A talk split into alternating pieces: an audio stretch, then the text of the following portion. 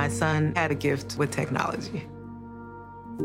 With reliable internet at home through the Internet Essentials program, the world opened up. He's part of this next generation of young people who feel they can thrive. Through Project UP, Comcast is committing $1 billion to help open doors for the next generation with the connectivity and skills they need to build a future of unlimited possibilities.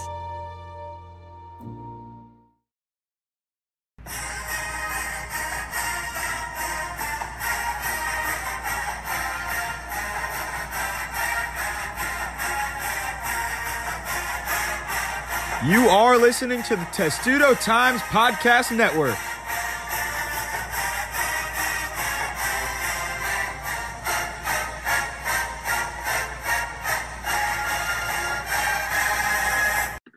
Hi, and welcome to the latest Testudo Times Outtakes podcast. I am Dylan Spilko, along with Lauren Rosh, the managing editor. And today we are joined by 1974 ACC Player of the Year, nine time Pro Bowler, and NFL Hall of Famer Randy White. And he's here to talk to us about a very special partnership that he has with Ford, proud to honor Hall of Heroes. Randy, it's great to have you here today. Thank you so much for joining us. Yeah, thank you for joining us. And before we just jump into the Hall of Heroes, we'd love to talk to you a bit about just what led you to this point. And so early on in your life, you grew up in Delaware, you decided to stay in the DMV. What initially drew you to Maryland to eventually go to the University of Maryland? Well, they had a guy that recruited uh, that worked at the University of Maryland that used to be the head coach at uh, High School in Wilmington, Delaware, uh, Dim Montero. And he actually came to my high school when I was in, or my grade school when I was in ninth grade and timed me in the 40 yard dash.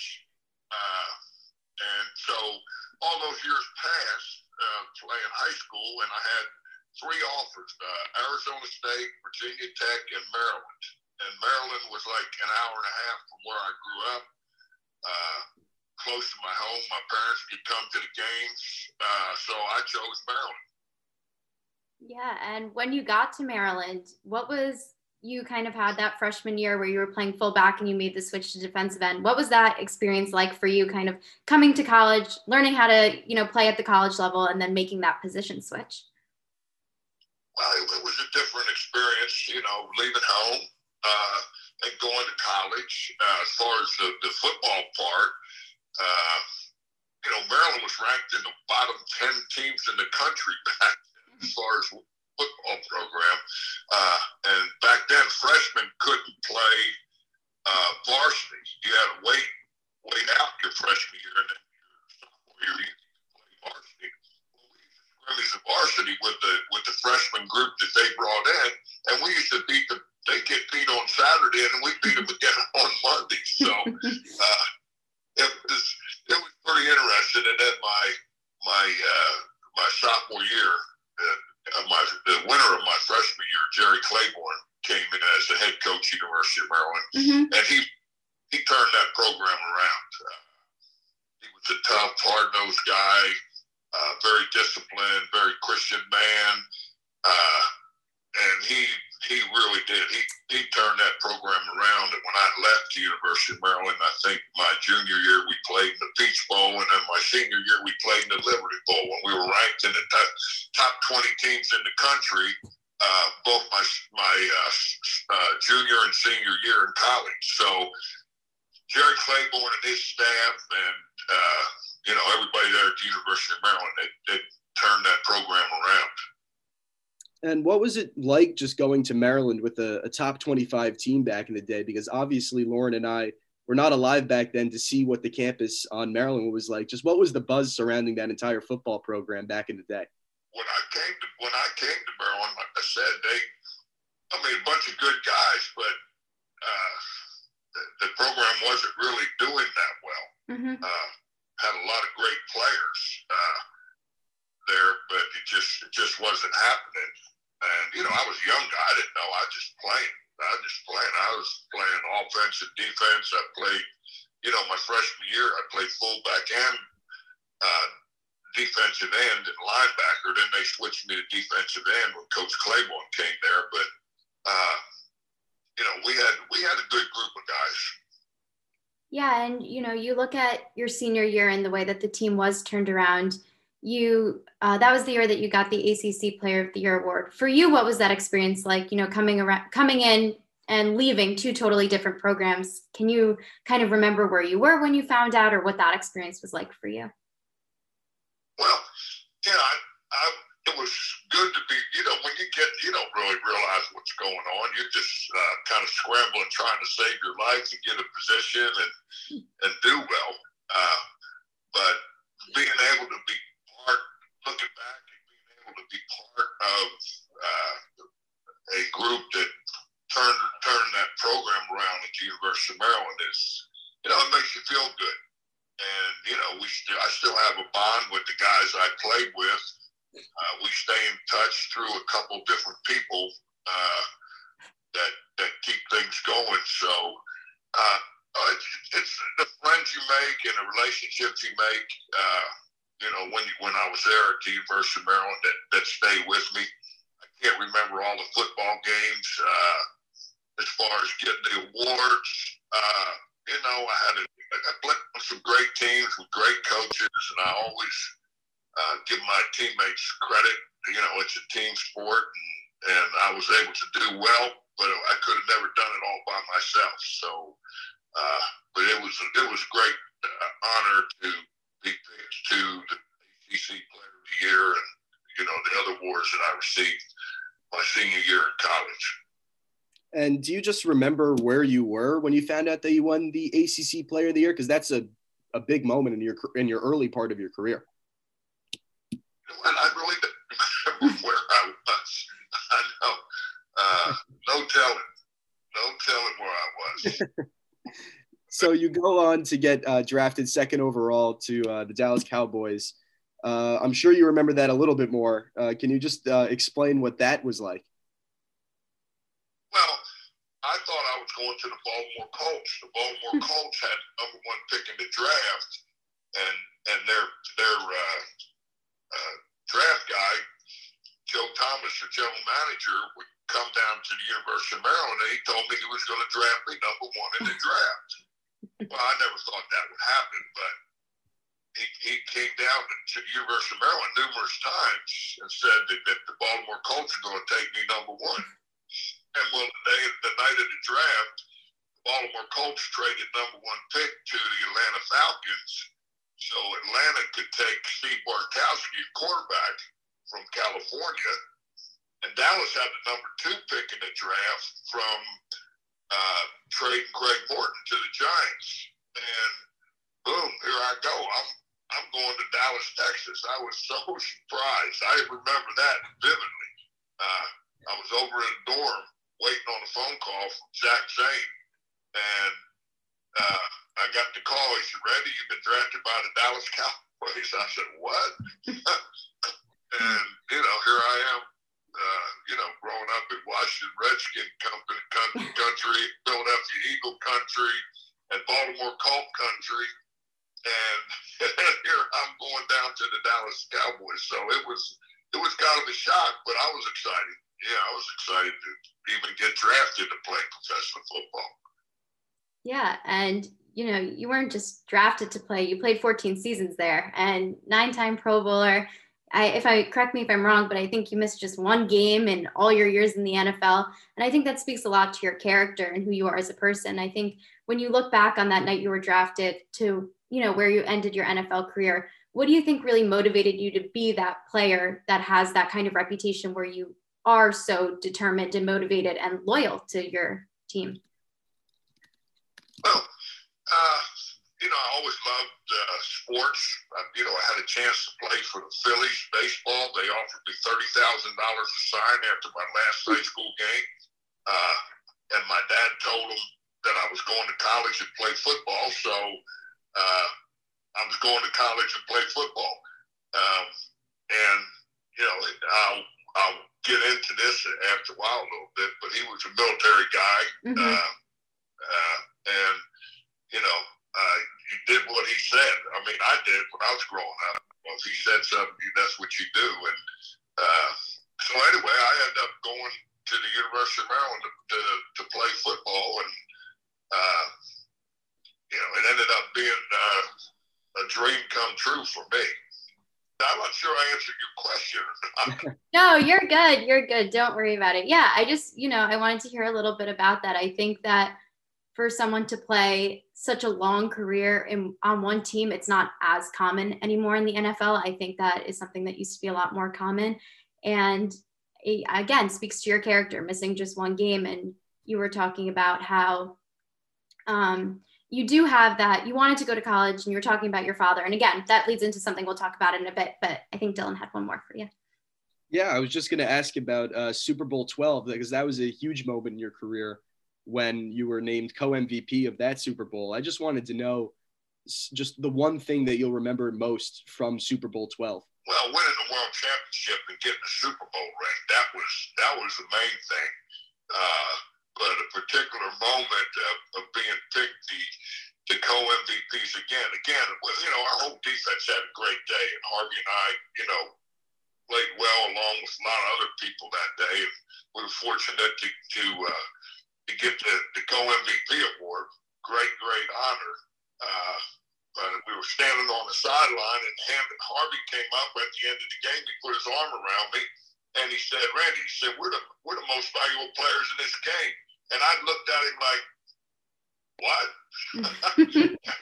you know, and uh, it, it sunk in on me later on, you know, after the game, and we were in the locker room. But uh, that's that's when Harvey came up. He was all all excited, and I was just I just wasn't focused on that. It didn't sink in till till I got in the locker room. But that's that's what I remember about uh, uh, being chosen the MVP in that uh, Super Bowl twelve. And is that Super Bowl ring one of your most prized possessions? Where are you keeping that today? Well, I'm not. A, I don't wear big rings, but having a uh, having a World Championship ring is something special. Uh, you know, I have a Hall of Fame ring. I have the, have the Super Bowl championship ring, and I have a couple NFC championship rings. Uh, and they're all special, but that world championship ring is special. You know, and, you know, you play football, and not many guys get to go to a Super Bowl, and much less, you know, win them. You know, we played Pittsburgh twice and lost twice to them in the Super Bowl in my, well, two times in my first four years. So being on both sides of that coin, uh, you know, winning it's a whole lot more fun than not winning it. Yeah. And, you know, just kind of transitioning into now some of the work that you do now. So, we recently watched a video of you delivering the Hall of Heroes Award to Charles Eggleston, who lives in Maryland. And we were wondering if you could, you know, tell the listeners a little bit about what Charles did to become a recipient of the Hall of Heroes Award and what this award and partnership is with Ford that you have going on. Well, Ford Motor Company and the Pro Football Hall of Fame announced Ford proud to honor Hall of Heroes. And what they're doing, they're honoring and recognizing the military men and women who exemplify hard work, selflessness, and commitment to excellence. Uh, and I'm, like I said earlier, uh, you know, I've always been. My dad was a paratrooper in the Second World War, jumped into Battle of the Bulge, 101st Airborne. Uh, that's what I wanted to do. When I, hmm. when I uh, in high school, and my dad said same thing. He says, told the baseball players I was going to college, and he told me, he said, you're going to college to play football. He says, I did enough fighting for this family. So I went to, uh, I went to college. So, but I got the chance to be a part of this program, and uh, the third member, the Ford Proud to Honor Hall of Heroes, uh, is retired Staff Sergeant Charles Eggleston from right up there in Bowie, Maryland. He's a 16 year military veteran who served multiple tours in Iraq. He spent three years recovering at Walter Reed Hospital Center, where he underwent 60 surgeries he sustained in combat. Special guy, uh, really special guy.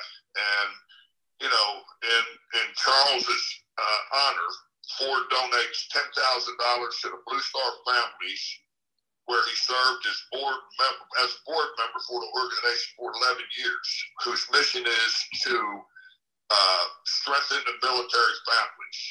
So, you know, the Hall of Fame asking me to be a part of this program, I was very excited about it, and uh, being able to go up there and tell Charles he's in the uh, Ford Proud to Honor Hall of Heroes was an exciting moment. I enjoyed it very much. You know, and that's it's such a great uh, thing to do for military men and women. Just what was it like meeting Eggleston in person and personally giving him the award? Well, there was no pre. He didn't know I was coming. There was there was no nothing. He this was a total surprise. So, uh, you know, I'm walking up to his house. I don't know how he's going to react to me. Uh, and I, when I said my name, I shook his hand. Y'all watched the thing. I, well, I said, Randy White he said, "Well, you're one of my favorite hitters." I said, "Well, at least you remember me." so, so, it was uh, it was it was a it was a great moment. I'm sure that uh, it, it, took a minute for it to, to sink in uh, for Charles uh, and get recognized for for everything that he went through and everything he did to help our country. Uh, but I was I was glad I was able to be a part of it. Yeah, and with your background that you were talking about, with you know your father serving in the military, why is it important to you to have this partnership with Ford in the Hall of Fame to honor figures like Charles, who really have been making a huge impact in you know the veteran community as a whole? Well, I know, like my dad, he served to uh, preserve the things we hold dear in this country, and and uh, you know, Charles did the same thing. And these people, sometimes we just don't appreciate them or don't recognize them uh, for the job that they do to afford us to have the, the luxuries and the everything we do every day, get up and go and do, we take for granted. Uh, so anytime I get a chance to uh, honor or meet a military person, I always thank them and tell them how special I think they are and, and appreciate everything they do have done for our country and are doing for our country. So, when you look back kind of on your playing experience, how do you think right. it's clear that your father had a large impact on why this initiative is important to you? But when you look back at the programs that you were a part of, do they have any impact on you know the importance of giving back to the community in the way that hall of heroes is by honoring you know charles and many other veterans Oh yes, uh, you know my uh, experience of growing up. You know, my dad. You know, he was tough on us. You know, he taught us discipline. He taught us accountability. Taught us right from wrong. Uh, all those things things are important. Uh, and I didn't like it all the time, but I'm but I'm glad that I learned all those lessons and that's one of the reasons that I think it's so important that we recognize uh, our military guys that do, and men and women that uh, uh, that serve so proudly and, and, and, you know don't get credit for all that they do and the impact that they have not only in their military but when they get out of the out of the military uh, you know they have a foundation that they can really uh, you know young kids can look up to and they can teach. I mean there's a lot of value that our military uh, brings to our country. Mm-hmm. And just how exactly does Ford's mission align with your values personally? What we're talking, uh, giving credit to the to the military people. You know, you don't really see these guys getting credit on a daily basis uh, for what they do and what what Ford Motor Company and the Pro Football Hall of Fame have done, have done with the you know Ford Proud to Honor Hall of Heroes is put that right out there in the front and say, look, we appreciate our our men and women that serve our country, and we're going to honor them, and we're going to let everybody know. Uh, what a great job they do and how important they are to us, and you know we, we need to appreciate them. Yeah, and piggybacking off of that, what do you hope that people who maybe have less of a direct connection to the military learn from this initiative? Maybe people who don't know as much about, you know, some of the the impact that many veterans have after they leave the military and complete their service. You know, what do you hope that they learn through all of this initiative? Well, if they watch this program and they can get interested uh, in uh, in supporting the military or supporting, uh, you know, our, our veterans that that have been, you know, injured or or hurt during. You know, you see a lot of that stuff on television, but you know, if someone sees this and can look and get involved in in helping the military veterans in your community, in your in your state, wherever you are, uh, you know, get involved. Yeah. Well, is there anything else you know that you want to share with us about this incredible initiative that you're working on? Well, I just want to thank uh, Ford Motor Company and the Pro Football Hall of Fame for letting me be a part of this program. I think it's a great program, and uh, it's uh, it's an honor to be a part of it. Yeah. Well, thank you. Well, Randy, thank you so much for joining us here today. That'll do it for the Testudo Times Outtakes podcast. We thank you so much for joining us. Yeah, thank you so much. Okay, well, y'all have a great day. Thanks for having me. You as well. Thanks for coming. My son had a gift with technology. With reliable internet at home through the Internet Essentials program, the world opened up He's part of this next generation of young people who feel they can thrive. Through Project UP, Comcast is committing $1 billion to help open doors for the next generation with the connectivity and skills they need to build a future of unlimited possibilities.